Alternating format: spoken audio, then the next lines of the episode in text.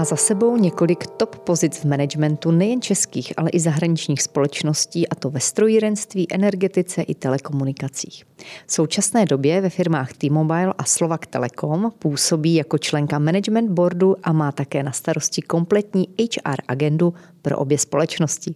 Mým dnešním hostem je Jitka Adámková. Jitko, krásný den a moc díky, že jste přijala pozvání natočit tento podcast.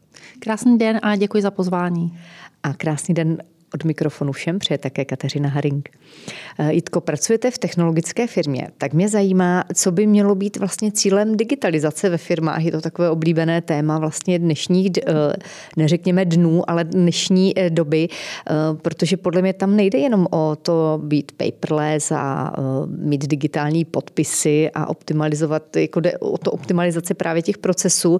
Takže jak se to dá digitalizovat právě ty procesy, protože možná digitalizovat tak, jak to teď leží a běží, možná trochu cesta do pekel.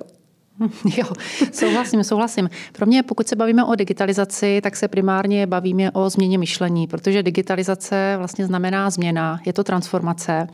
A já chci, abychom se bavili o digitalizaci z pohledu, že něco digitalizuju nikoli proto, aby to bylo digitální, ale digitalizuju to z toho důvodu, aby mi to plnilo nějaký účel. A v téhle chvíli je to o tom, že pokud mám ať už jakýkoliv proces, produkt, který chci digitalizovat, tak primárně nepřehazuju současné procesy do nové digitální podoby, Na, že třeba nasadím nějakého robůtka, který tam bude prostě pracovat dvacet čtyři hodin a podobně, ale vůbec uvažuji o tom, proč to dělám, co tím chci dosáhnout, a primárně jde o to, že možná chci být efektivní, ale současně chci získávat data, chci získávat data o zákaznících, chci získávat data o tom, co zákazníci chtějí, jaký mají potřeby, a na základě toho pak přicházím s tím řešením. A pro mě digitalizace je velkým předpokladem pro to, abychom fungovali agilně, to znamená digitalizace podporuje agilitu, a to si myslím, že je hodně důležitý, protože agilita, pro agilitu jsou důležitý data a vstupy a preference zákazníků. A současně, pokud se bavíme o tom, tak také podporuje obecně inovace. To znamená, pokud chceme být inovativní a agilní jako firma, tak je určitě důležitý mít perfektně zvládnutou oblast digitalizace a vůbec digitálního myšlení. Takže na úplném začátku té digitalizace já se teda představuji tak, že ta firma musí tak trošku do sebe udělat si analýzu sama sebe a prostě zredukovat procesy, jo, jo. aby se to pak dalo zdigitalizovat a bylo jo. to snazší. Jo. Protože v okamžiku, když máte nějaký nepořádek, když to tak řeknu otevřeně v procesech, tak rozhodně nedává smysl tento nepořádek dávat a přehazovat do systému, protože budete mít další nepořádek, jenom bude v systému. Takže o tom to není, je to vzít, zjednodušit, ideálně eliminovat, pokud to není nezbytně nutný, a pak teprve to dát do digitální podoby. Takže proto spíš já raději jsem, než se bavím o digitalizaci, tak je to o změně způsobu myšlení, digitální myšlení, agilita, inovace. A ta digitalizace pak přijde sama. Vy máte zkušenosti, jak už jsem říkala na začátku, také ze zahraničí a z dalších oborů. Jak jsme my Češi otevření té digitalizaci? Jak jsme vůbec na tom v porovnání právě třeba s okolními zeměmi, pokud máte tu možnost to nějakým způsobem srovnat? Já myslím, že ono to hrozně těžké. Jakoby ono záleží stát od státu. Moje primární zkušenosti jsou z Německa, kde jsem pracovala nějakou dobu. A tam bych řekla, že jsme na tom dobře jako Češi, že v tomhle výrazně jsme lepší, co se týče možná flexibility, rychlosti. Na druhou stranu mám zkušenosti třeba i z Ameriky, kde jsme měli také projekty, případně z Holandska. Zase na druhou stranu musím říct, že Holandsko je výrazně dál a jsou v tom výrazně pokročilejší. Takže si myslím, že nelze paušalizovat, ale podle mě, pokud se podíváme do těch okolních zemí, tak můžeme najít vždycky nějakou dobrou inspiraci. O digitalizaci se opravdu mluví, já si dovolím říct, každý den, a firmy to opravdu řeší. Jaký krok si myslíte, že ještě je potřeba udělat, aby se to opravdu rozšířilo právě i třeba do těch malinkých a středních firm, protože ty větší k tomu mají mnohdy, řekněme, trošičku blíž. Mnohdy je to spojeno i s tím, že mají třeba více peněz na, na to zavedení těch změn, prostě na nákupy těch technologií. Co by ještě třeba podle vás mohlo pomoci? Mm-hmm. Z mého pohledu, co by hodně pomohlo, tak je změna trošku legislativního rámce. To znamená tak, aby i v rámci, ať už třeba co se týče státní správy, co se týče fungování obecně, jsme tam viděli víc digitalizace, protože pak de facto půjdeme příkladem i co se týče té státní sféry. To si myslím, že je jedna věc. A druhá věc je... Protože je pravda, že pokud digitalizujeme, tak ve velké, ve velké většině případů musí mít určitý množství objem těch digitalizovaných věcí, aby se mi to vyplatilo, na to, aby tam na to byl pozitivní business case, takže možná je to pod, o tom mít i řešení, které bude víc jako do mikroservices, to znamená tam, kde si budu moct brát jednotlivé elementy, digitalizovat a používat spíš pro malé střední firmy. Je to určitě téma, které si zaslouží možná trošičku více času, ale mě by zajímalo i právě v oblasti há er, ve které máte také dlouhodobé zkušenosti. Jak by podle vás to há er mělo fungovat v této nové době? Protože za dobu covidu my jsme prošli velkou změnou společností. Určitě dovedete o tom mluvit poměrně dlouho. Takže jak to vidíte vy, jsou nějaké metody v tom há er, které prostě naprosto přestaly fungovat? Hm? Já bych řekla, že há er, asi bych to viděla ve dvou rovinách. Jednak pokud se bavíme o há er jako takovém, tak je tam takové základy. To znamená, musí fungovat mzdy, musí fungovat základní administrativa a, po, a podobně. Ale to jsou věci, které jsou must a které v téhle chvíli jsou základem toho, aby bylo to další. Ale pokud se bavíme obecně o há er jako takovém, tak já hodně vnímám tu změnu há er do role change manažera. To znamená opravdu há er ve smyslu uh, schopností, dovedností vést velké transformační projekty.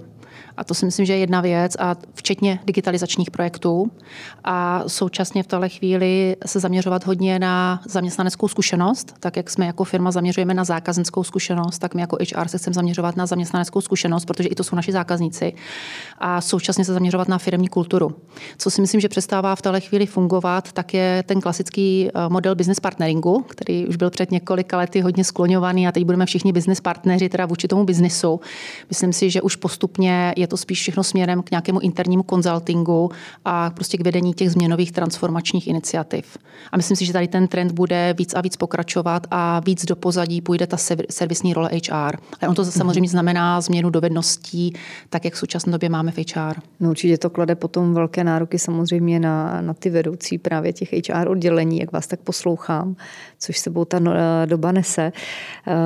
Změna firemní kultury právě na ty v návaznosti na výzvy současné doby, jak na ní? Jak ta firemní kultura by měla fungovat? Měla by třeba podporovat takové ty, řekněme, zkušenosti pokusem, omylu, aby se to třeba více, já nechci říct, pardonovalo, nebo, nebo jak, jak na to řekněte mi vlastní zkušenost? Mm-hmm. Já myslím, že se v té oblasti změnových projektů po, po, pohybuju hodně dlouho, viděla jsem i hodně mezinárodních věcí. Asi z mého pohledu dvě nebo tři věci, které z mého pohledu fungují. Jednak je to o tom... Není to o tom jít a teď, a teď uděláme projekt na změnu firemní kultury a teď všichni budeme měnit firemní kulturu. Z mého pohledu to nefunguje. Nefungujou velký výstřely typu uděláme projekt, dáme tam projektového manažera a za rok máme změněnou kulturu.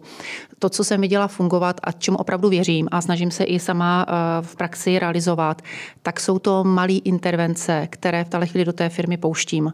To znamená, že já si řeknu, co je ta moje cílová firemní kultura, ale cílová ve smyslu, ona se pak zase může dál a dál měnit podle toho, jak se vyvíjí situace.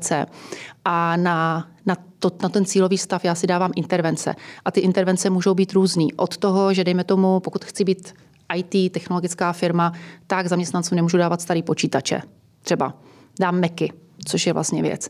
Pokud chci v téhle chvíli se profilovat jako zaměstnavatel, který je otevřený vůči rodinám, tak si tam udělám místnost pro děti. Jo, ale je to, a už, a ta, už ta firemní kultura postupně se za mě začíná nabalovat tím směrem. Pokud chci, abych v téhle chvíli se digitalizovala, tak začínám v téhle chvíli rušit veškeré papíroviny, dávám, začínám, jako, znamená, tam jde o to, aby opravdu ty intervence reflektovaly to, kam, to chci, kam chci změnit kulturu, a upřímně těch intervencí jsou stovky a stovky. To, to je řada malinkých věcí, ono tam neexistuje jedna velká věc, protože kdyby existovala, tak už jsou že všichni změnění a už všichni mají firemní kulturu, nevím jakou, ale je to prostě o tom o stovkách, stovkách malých intervencí, které se prostě musí konsekventně realizovat. Jaký by tedy měl být moderní lídr? Za mě moderní lídr, já už jakoby, musím říct, že po, už ani úplně nemáme ráda to slovo lídr. Pro mě, když se bavíme teda o lídru, tak je to coach nebo mentor. A je to člověk, který je někde v pozadí a který kryje svému týmu záda. A co určitě to není, tak je to nějaký pan ředitel, který prostě má někde v předsálí asistentku, která sjednává schůzky.